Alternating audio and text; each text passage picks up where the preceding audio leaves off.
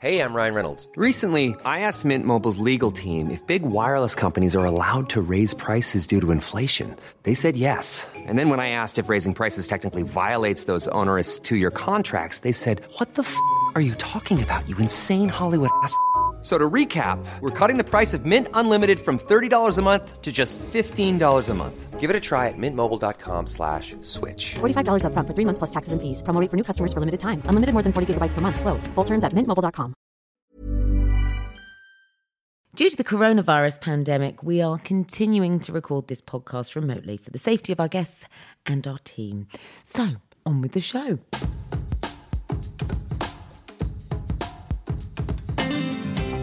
And welcome to the second part of Craig Revel Horwood's White Wine Question Time. If you haven't already, please do have a listen to last week's show where Craig shared how Strictly is working hard to adapt to our strange new COVID world before coming back on our screens this autumn, how he was slapped in the face by an 80 year old fan because of his rudeness, the merits of tough love, and why his decision to go under the knife has changed and transformed the way he looks and, more importantly, feels about himself. So, this week we're picking up the conversation, talking risk taking, the price of fame, and his greatest lessons in love. So, sit back and pop your cork as we pour our next glass and serve up Craig's next question.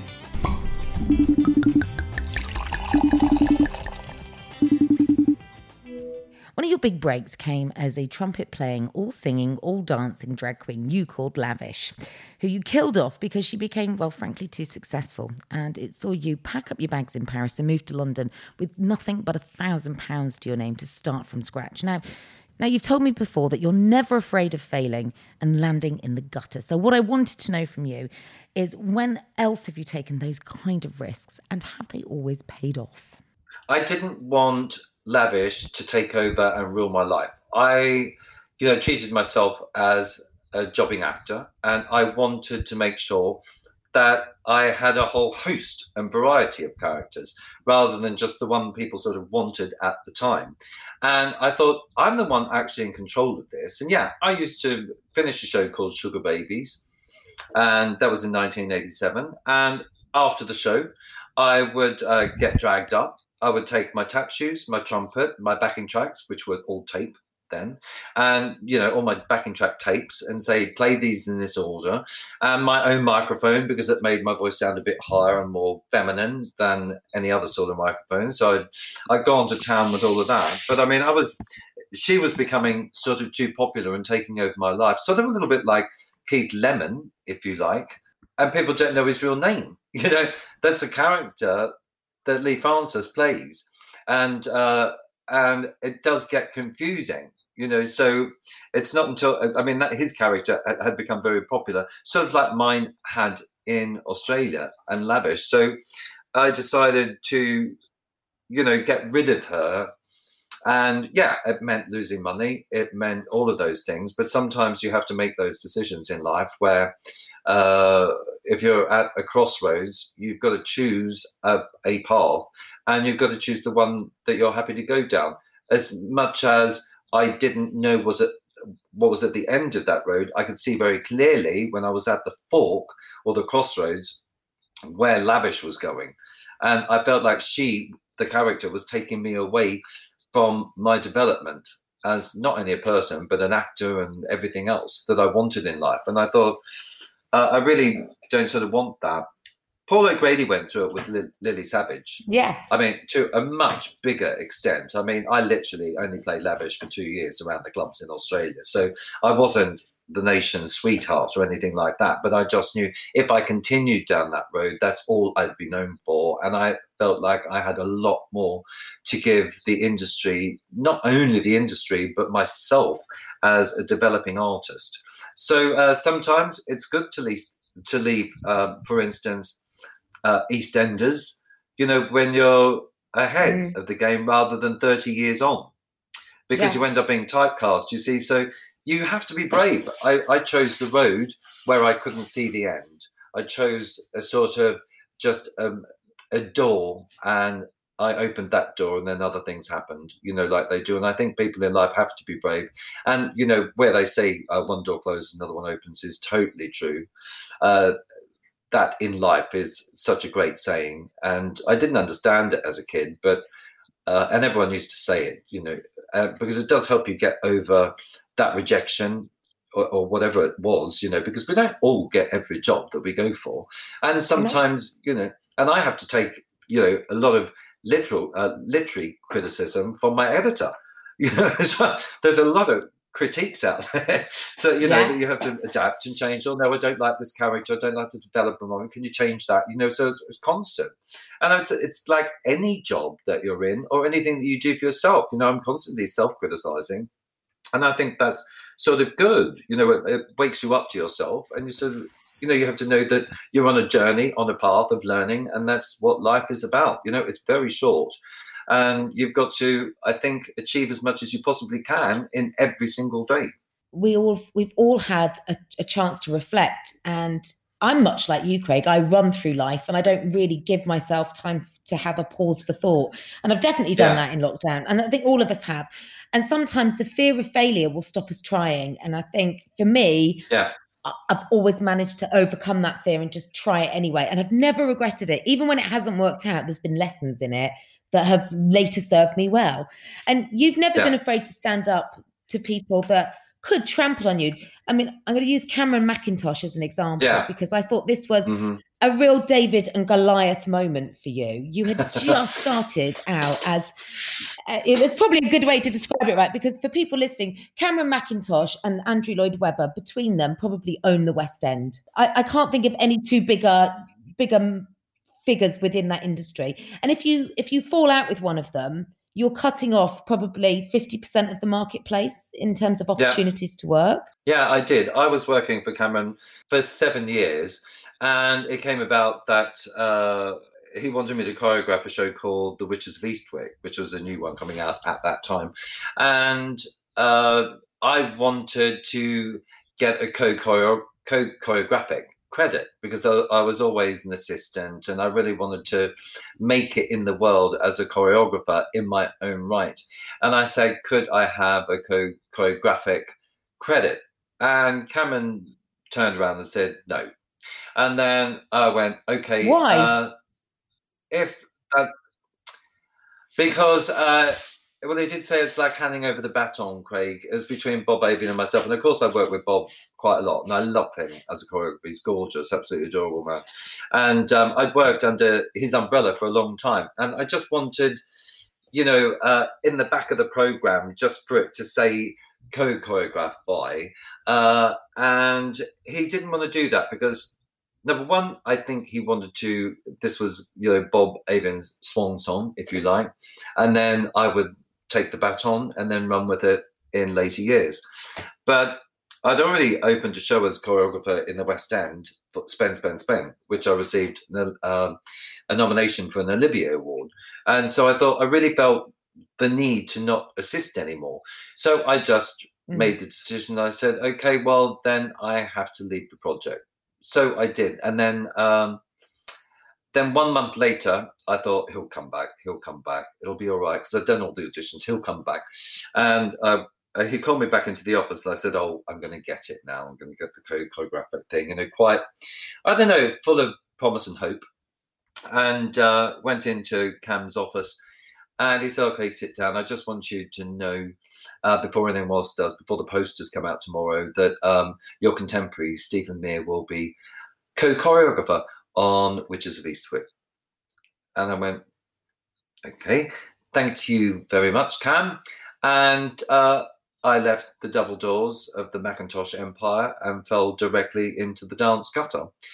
But that sort of helped me in a way. It made me stronger. And Cameron did me a huge favor, to be honest, because then I was forced to go it alone and had to prove myself by myself. And I think sometimes when you do hit the bottom deck, you know, there are stairs to climb and you're a lot more well armed than you would be uh, earlier on in your career. So it was great. And out of that, I got a job. Obviously, I had to give up my mobile phone at the time because I couldn't afford it.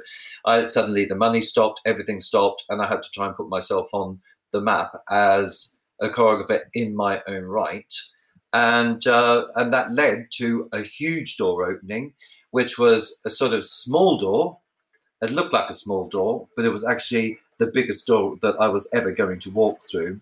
It was a bit like Alice in Wonderland, where you open a tiny door, then suddenly you come across the Queen of Hearts, you know, and uh, and that's sort of what happened. And this was at Chichester Festival Theatre, and I opened this very small door. And then suddenly I did this huge, grand, amazing show in a very small space called Pal Joey, and then got rave, rave, rave reviews for it. And then other producers were talking about me. And then suddenly I was on a treadmill to becoming uh, an international choreographer. And without Cameron's boot out the door, which you can't understand at the time, but if Yeah. you trust the universe, doors will open. And it taught me a valuable lesson to accept, you know, your your fate, and then try and help yourself to something, open another door, and and say yes, even if you sort of mean if you don't think you can do it. You know, I mean, I've said things. People said, "Oh, Craig, will you um present?" You know, like a, a, of big thing, and I thought, "Oh gosh, I've never done that before. Read auto cues or been a presenter like that." But I just went, "Oh, all right." And then, of course, you panic. You think, "Oh, can I do it?" But then I pushed myself into situations all the time. When I first directed opera, I was scared to death because it's in a foreign language, obviously, uh, and I had to Mm. really study it. Uh, th- there was a lot of things I say yes to that really challenged me, and I think the more scared and fearful you are of it, uh, the better it is for you because you then have another string to your bow. And not only that, you learn something, whether it be a failure. Yes, I've failed miserably, but I've taken the responsibility on and I've had a good time doing it, you know, and the press can say what they like. I did a wonderful show called The Beautiful and Damned in the West End, and that was part of West End's bloodbath. And this was my first ever directing slash choreography. And this was the actual year that I got Strictly Come Dancing, believe it or not. And it was because of my angst for that show that I ended up the character on the TV that people see today. Isn't it mad? you know, It is, one though, isn't it? The way it all connects. another. Yeah, Yeah. it really does. And it's, it's, as you say, a learning curve. And I think that's really important to push yourself out there, learn from your mistakes. And some people do, some people don't, but you eventually do, I think. And try and, you know, if, if you're scared of something, maybe challenge your fear of that. And, so, and, and in this life, there is actually nothing to fear. It's a made up, it's a made up emotion, fear. What is the worst that can happen? Nothing. It's crazy. I think you know you've got to you've got to fail in order to succeed, and I think understanding failure is part and parcel of success. There's a lot of multi-millionaires out there who um, made their money on the stock market, for instance, and then lost the whole lot. But then, because they're fearless, they make it all back again, and Mm. don't panic or worry about it. There's a solution to everything, and my job as a director is to be a problem solver. And basically that's what you're just a detective constantly and you know giving people solutions that they can't see. I think you know when you're in something it's really difficult to see the outside clearly unless you you might say to someone oh this is my problem. And then that friend or that person around you says oh this is how you can solve it. And there's something you've been racking your brain but never thought of. It's crazy because some, Mm. sometimes people from the outside can see a solution and that's what i figure it is Like you know because yeah you can just you can that everything in life you know is a problem to be solved. And i think if you have fun you know finding solutions which i do and that's why i sort of love i call it the dance gutter. I love sort of falling in there getting mucky and dirty and then you know rinsing off and getting on with it because it gives me a bit more of a fight but i feel a bit more human that way. I think if i was just on cloud nine i'd be living in planet zero you know? I would just be um you wouldn't be learning anything. You know and then the fall of course is even further you know? But uh, you have to understand that you know you can't or you're when they're on the wheel of fortune when you're up in life there's only one way and that's down but you under, you have to understand that the wheel of fortune keeps turning around and around and around and around And around. and it doesn't stop so no matter where you land on the wheel of fortune you have to come down in order to go up so as long as i think if you understand that uh, you'll be a much more uh, interesting person and also a level-headed person. I think that's important too in this business because people can believe their own publicity, you know, or hype, and if you just simply see it as that, then that's all it is. Well, you put it into a healthy place for sure. Um, Yeah. Talk to me about one of the earliest, biggest risks that you took. Um, I, I can't remember how old you were, but tell me about Mr. X and your passage to dance uh, Yeah. after cutting a deal with Mr. X. Yeah, cutting a deal with Mr. X. That was an interesting part of my life. I I left home when I was 15 and a half, and which sounds really early. And when I see 15 and a half year olds nowadays at 55, I go, oh my God, they're nothing but children. Uh, I Yeah. felt grown up. I had a job. I wanted to leave the family home anyway. My father was a alcoholic, and uh, family life was just horrendous because he was really abusive, um, mentally abusive, physically abusive, you know, and just drunk all the time. And well, he had alcoholism, you know, which obviously is a disease, and um, that was difficult to live with. Dance was getting me away from that and out of the house, and that's why I loved it so much because it was a form of escape. Uh, but I decided to. I had an offer actually because not that I needed money, I needed dance classes. I didn't know how to progress any further, and I had an offer from an older guy called Mr. X, who was yeah double my age, but offered me a trip around the world to see amazing shows and do all of that. And he said if I went away with him, he would pay for my dance classes when I got back to Melbourne. And that's exactly what happened. And that was the last time I saw him. I knew what was on offer. I knew what I had to do, and it wasn't anything untoward. And I just thought, okay, I'm going to do this. You know, I didn't shout about it. I did it on the quiet, if you like. And a lot of people I know when it came out in News of the World, you know, that reputable paper that was of yesteryear. And I wanted to tell it from my point of view, and that's why I wrote the book because you know I was called a rent boy, I was called all of these things. I was not standing on street corners or along a wall, you know, with my thumb out and a price tag around my neck. You know, it wasn't that at all. It was literally a sugar daddy who said, "Oh, you know, I'll take you to all these wonderful places in the world, and then you will fly as a dancer, and I will pay for your tuition in Melbourne." And I went, "Okay, that sounds like a really good deal to me." So we worked out how we were going to do it how uh, you know how the um, how the dance class was going to work and how it's going to be paid for and all of that. And then I went away and had a fantastic and enlightening time. And there was nothing for me untoward. And it's not like it's not dissimilar, I say, to you know a girl sort of getting an engagement ring from a fella and then dumping him and keeping the ring. You know what I'm saying? So you know she could flog the diamonds on and then you know pay for dance classes that way if she wanted. Because he was a local TV celebrity, wasn't he? He was a TV host or something in Australia. Yeah. And he Yeah, wanted to take you around the world and said, I will educate you on this kind Yeah. of passage around the world. I'll take you to Broadway, I'll take you to the West End. And he did all of those things. And it Yeah. was both an it was an education, but the deal was you sleep with me while that's happening. And then after that, you never saw each other again, did you? No, that was it. It was exactly as per contract, and I had, didn't have to do anything untoward either. you know, it was um, it was quite an easy thing, and plus he was a really nice guy and a friend, so uh, I was lucky. And yeah, he was older. Yeah, I slept with him, and yeah, I got my dance classes, but that it was as per contract, and that's how it went. I mean, people at home can think of me what they will. I don't really care, you know. But uh, we all do things, don't we, to get ahead in that way.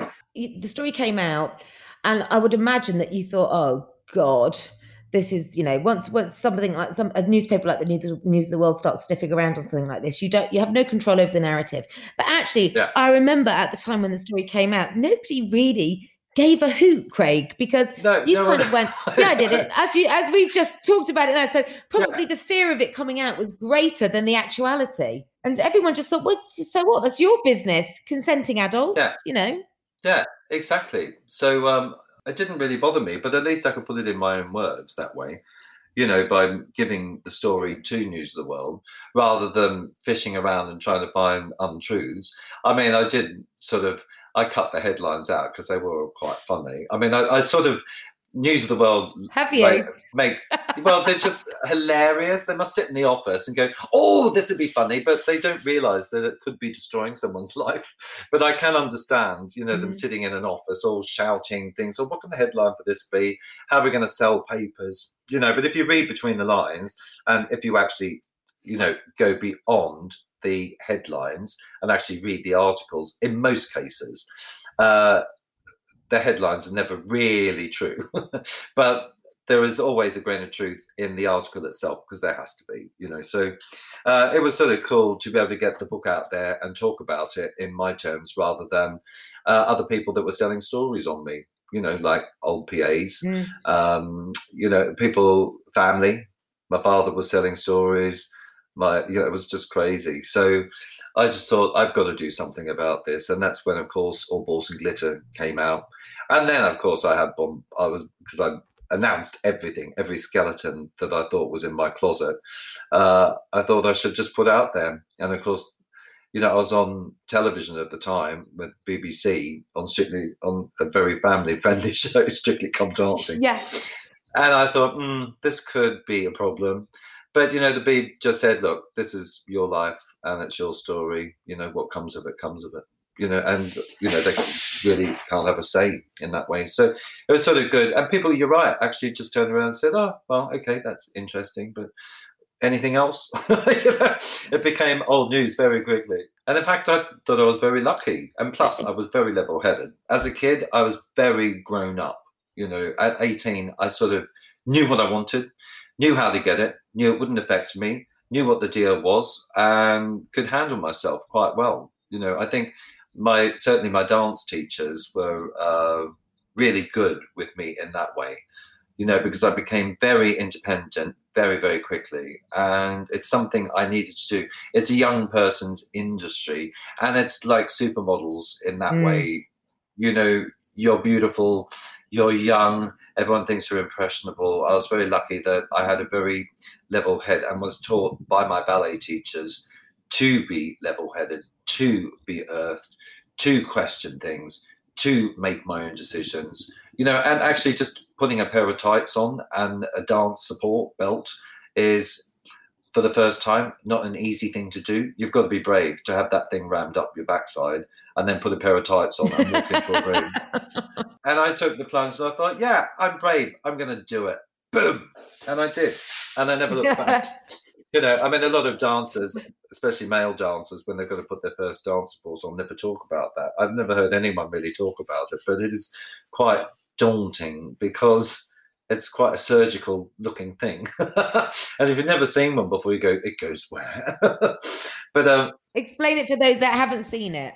basically it's a thong it's yeah footballers wear them but they have an open back so the back elastic goes around the cheeks of your bum but in dance because you're wearing Yeah. white tights everything has to be held uh, out the way and in a beautiful mound rather than seeing any shaping any you know edges if you like they blur the edges for wearing uh, white you know tights that of course pulled and rammed up your bottom. Of course when you see one of these things the front of it looks really surgical. It's got a, a three inch waistband as well and a piece of you know uh, material that just goes as you know uh, you would imagine a thong. And uh, it's quite uh, you have to do a deep play in second to get into it, darling. By that I mean you've got to sort of spread your legs, squat, and get into it, and then and then put your tights on. So- but they, are, they take some getting used to. But then you feel like then you feel like you can't dance without it. It's a funny thing. Ballroom dancers won't wear them. Yeah. no, no, they don't have to wear. Maybe they they don't should- have to maybe wear them because not wear.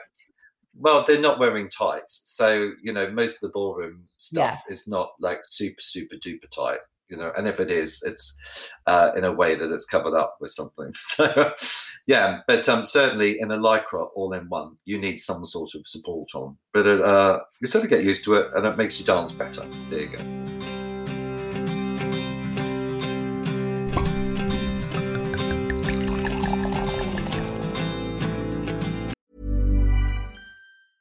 Hey, I'm Ryan Reynolds. Recently, I asked Mint Mobile's legal team if big wireless companies are allowed to raise prices due to inflation. They said yes. And then when I asked if raising prices technically violates those onerous two year contracts, they said, What the f are you talking about, you insane Hollywood ass?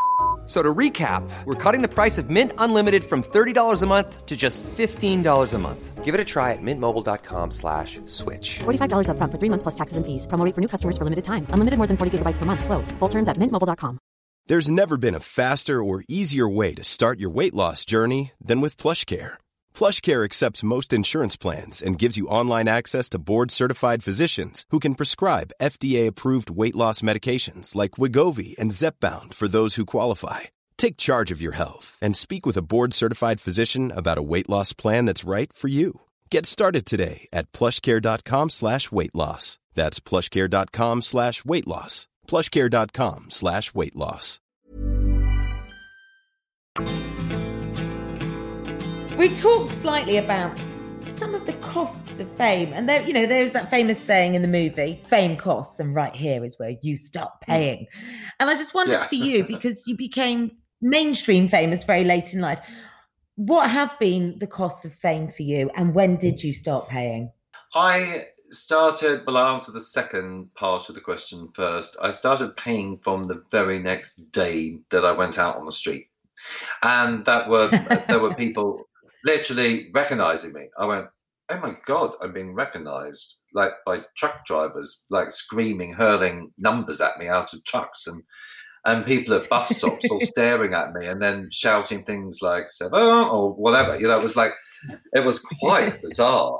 It was really weird. And I thought, oh, this is interesting and fun for a day.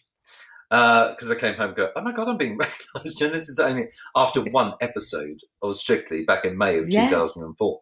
And then, uh, and the cost of celebrity, I think, is enormous. You give up your anonymity, and that is really important to a lot of people. Uh, Mm.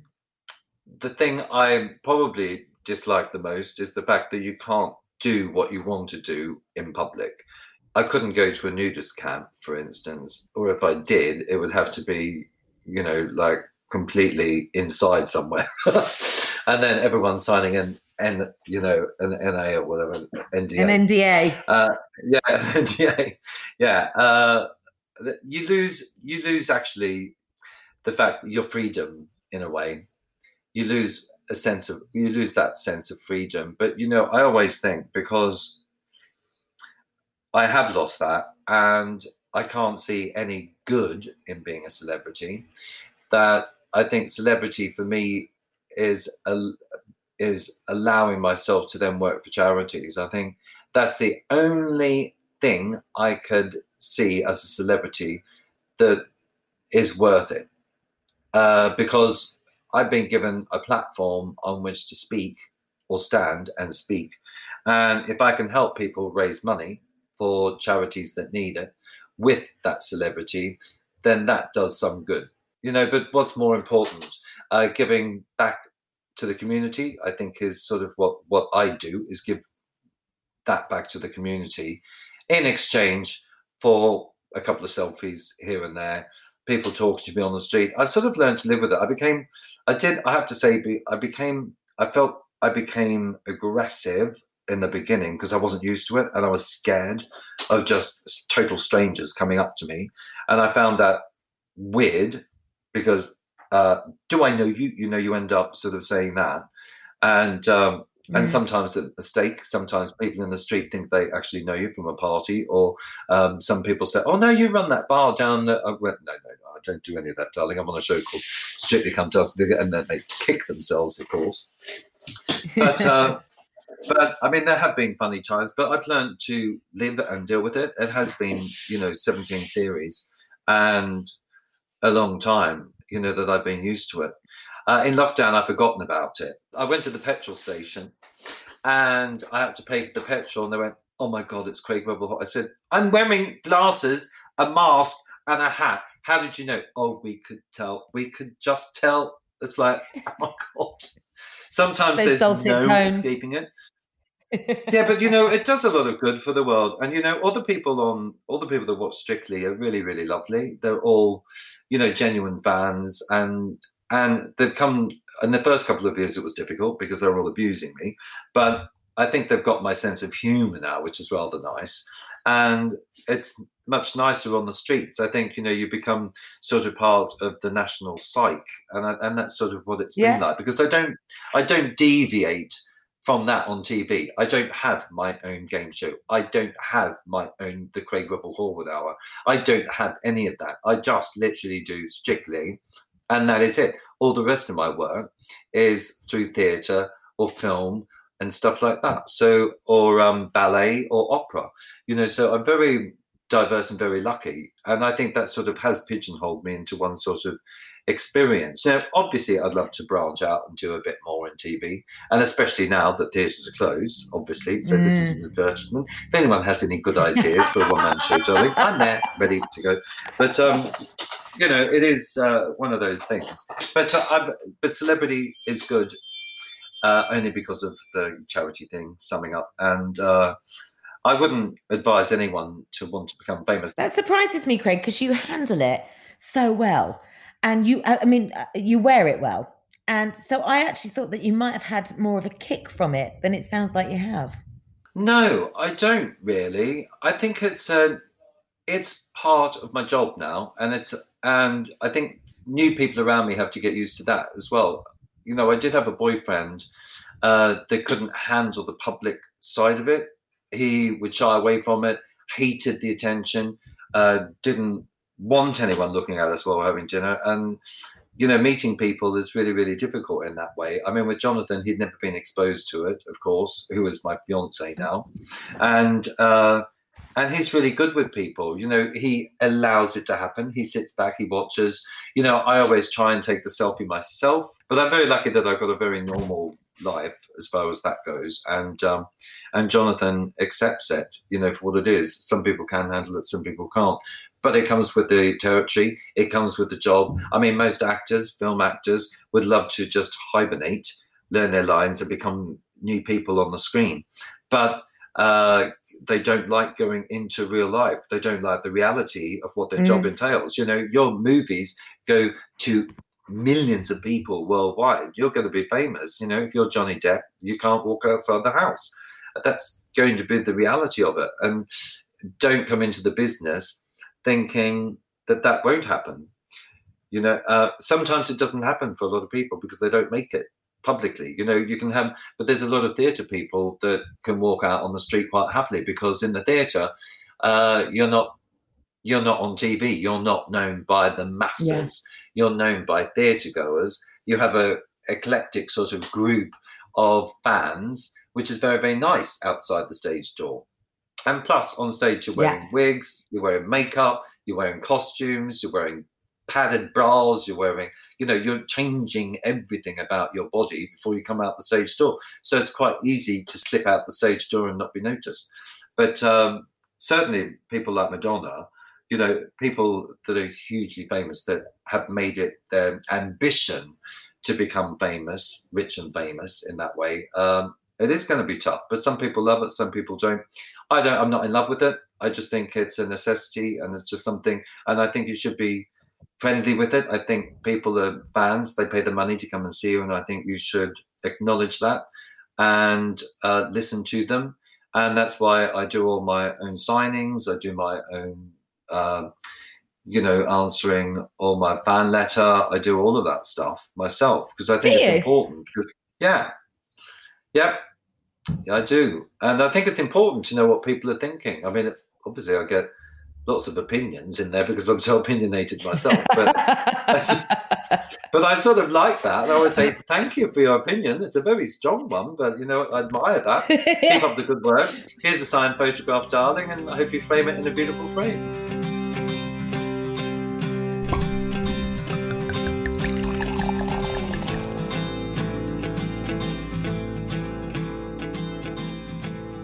Can we talk romance? Because Yeah.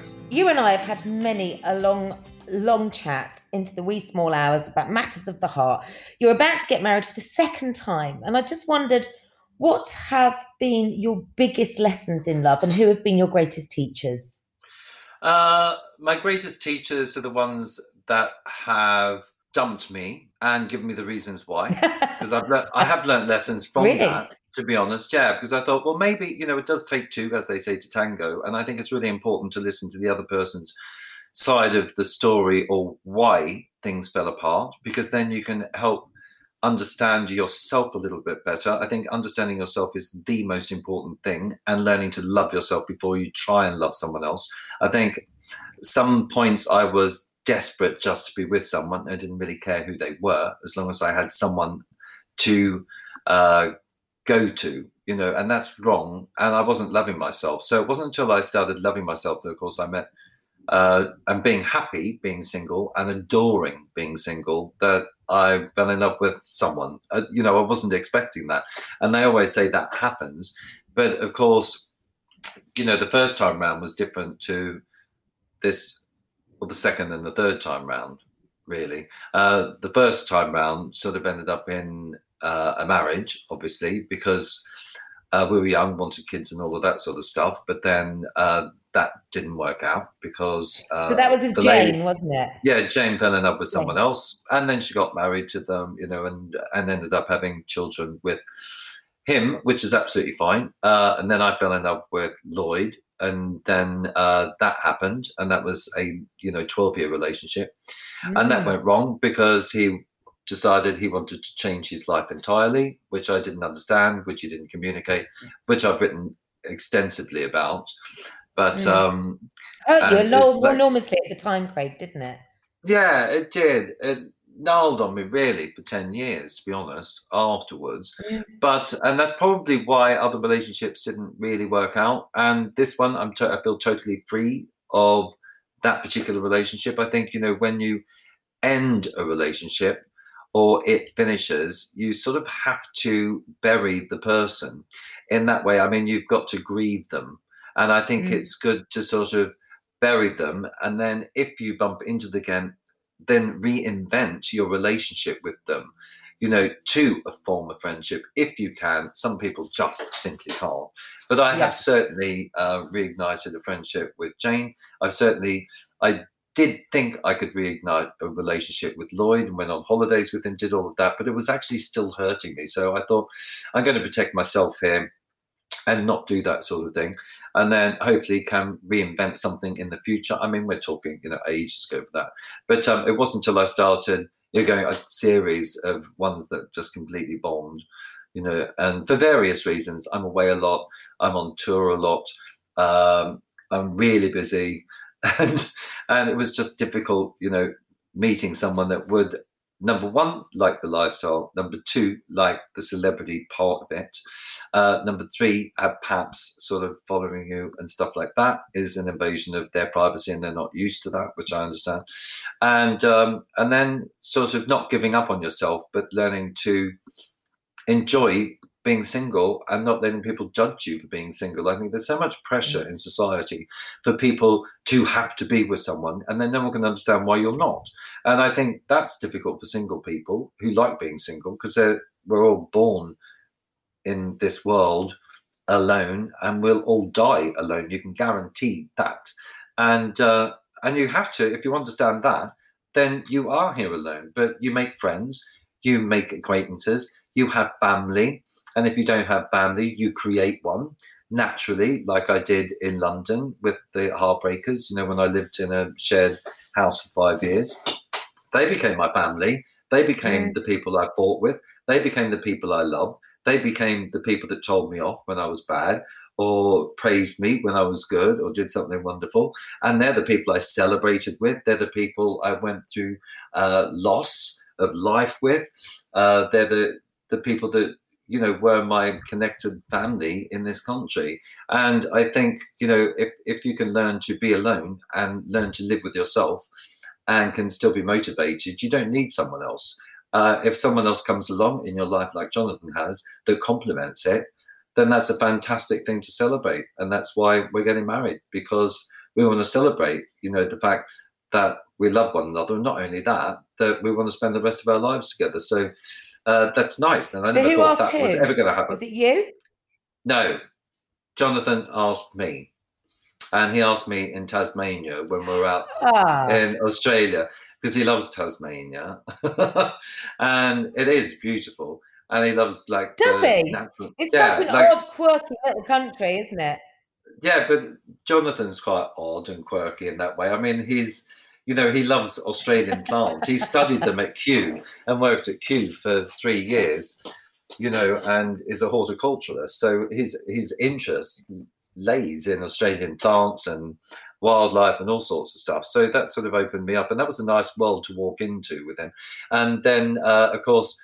He sort of was going to ask the question, was really nervous about it, and had a ring made up that was made of red gum, which is where I, you know, where I grew up in Ballarat, where I lived. So we got my sister to source that. Then he had the ring made and stuff. But was sort of a Ah. bit scared to ask me. But um, he wanted to ask because we were looking, you know, for um, platypus and all of that sort of stuff. And they're elusive creatures, darling. And two percent of people have actually seen them in the wild in Australia. And I thought, there's no hope. I remember sitting on the bank of a river waiting for four hours. No glass of champagne, not a glass glass of water even, and a two-hour cycle ride to this place to look at them.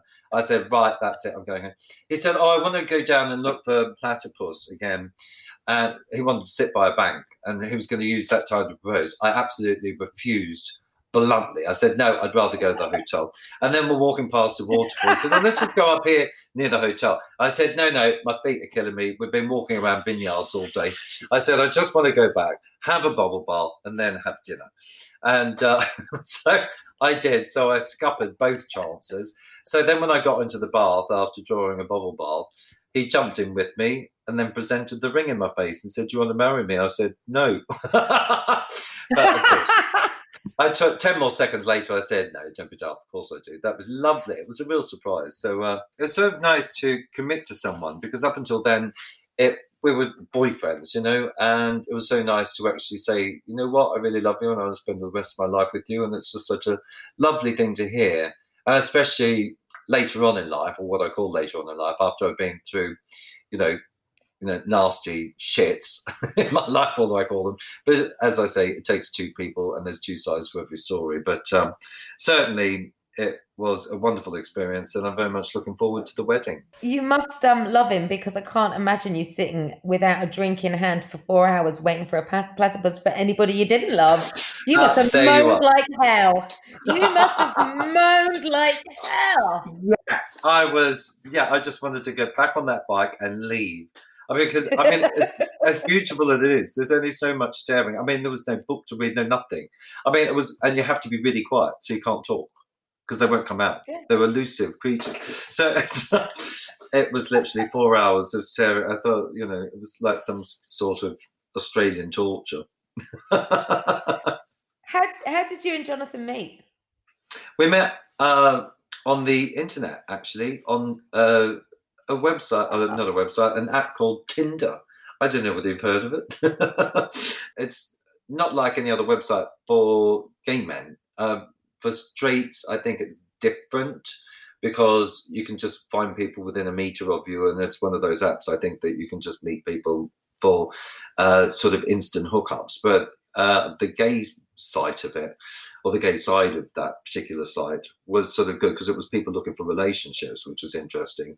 And I was sort of giving up on the whole thing. I just thought, um, well, I'm I'm really actually happy, you know. And it was interesting. I was in Nottingham during the Strictly Come Dancing uh, arena tour, and I got this little message, and I thought, oh, he looks cute. He looks lovely. You know, sat on a little tractor, sort of, and I thought, oh, bit of a farm boy. Let's see what happens. I said, well, he looks really nice. I thought, well, I've got an hour. I can meet him. And then so he came to from Leicester to Nottingham and met me. We had a brunch between 11 and midday, which was all sorted.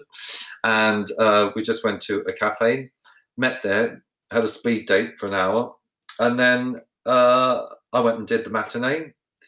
And I think it was a Saturday, something like that. Yeah, I went and did the matinee. And then he went back to Leicester. And then we decided to meet again. and have a second date sort of a couple of weeks later. And that's what we did. And then we hooked up, and it was then he moved in, and it's been like that for a couple of years now. So it's been amazing, really. Absolutely amazing. It's when you least expect it, but I knew from the very outset Yeah. when the double doors to the Mercure Hotel opened and he walked in, I went, "Oh yeah, he's got a very smiley, happy Hiya. face. I like that." Yeah, I went, "Hi, I'm definitely going on this I'll take- date." Yeah, Take you I'll take- and your tractor. Yeah. yeah, so it was great. No, it was just really worked out really, really well, and we just got on. It wasn't there wasn't any awkward silences, and it's been absolute bliss ever since. So very, very lucky.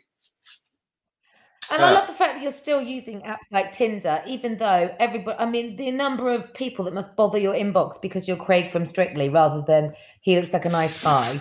Um, Oh yeah, well, you people know, that, just want to. that's, that's pretty, that's ballsy. Yeah, people sometimes just want to talk about Strictly, or they go, "Oh my god, can you get me a date with Aljaž?" Or, "Oh my god, can you get me a date with AJ?" oh my god, can you get? You get a lot of that. I quite, I quite liked it because I like being on as myself. You know, I just went. I am Craig Revel Horwood, and yeah, I'm a judge on Strictly, but that's not my only job. Uh, and this is what I'm into, and this is what I like, and you know, so it was interesting. Yeah, of course you're going to get the dates that just want um, the fame, you know, like Fame Academy things. But um, I think certainly uh, I was lucky enough to meet someone that was genuine, you know, so that that was really good, and it was um, refreshing actually.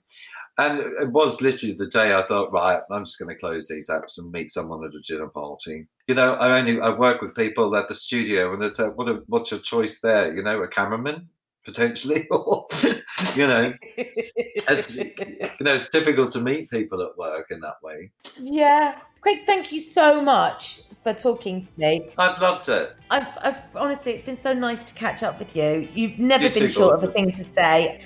Um, the book is out and available to read on October the 1st. Yeah, Is it available to pre order now? yeah. You can pre-order on Amazon and WH Smith and all of that, which is great. And uh, it's called Dancers and Dreams on Diamond Street, darling. But I, sus- I suspect it'll be called Diamond Street for short, won't it? In the end. And let's hope Right. we get a TV series out of it. Yeah, that would be good, wouldn't it? Then we can I go thought you were to call it. I thought you'd call it tits and feathers because that was always one of your favourite expressions. Yeah, well, I love a bit of tits and feathers because that's where I sort of started my Parisian and European adventure in the tits and feathers show. I love you, Kate Thornton. Keep up the good work, darling. You're a marvelous. my love. You too. And hopefully we'll see you very, very soon. Lots of love. That's it for this week's White Wine Question Time. As always, it's produced by me, Kate Thornton, alongside Richard Hatherall for Yahoo UK. Editing is by Callum Goddard Mucklow, and our music is provided by Andy Bell. Don't forget, if you want to hit us up on Twitter or Instagram, we're always there and we're all ears. You can find us at White Wine QT. And if you have the time and the inclination, please do try to rate and review us. It really does help other people to find and discover the podcast. All that remains for me to say is see you next week and try to do as we always do, and please drink responsibly.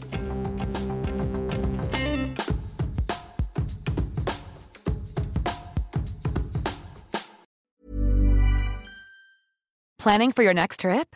Elevate your travel style with Quince. Quince has all the jet setting essentials you'll want for your next getaway, like European linen, premium luggage options, buttery soft Italian leather bags, and so much more. And is all priced at 50 to 80% less than similar brands.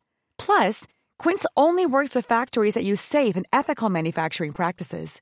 Pack your bags with high-quality essentials you'll be wearing for vacations to come with Quince. Go to quince.com slash pack for free shipping and 365-day returns.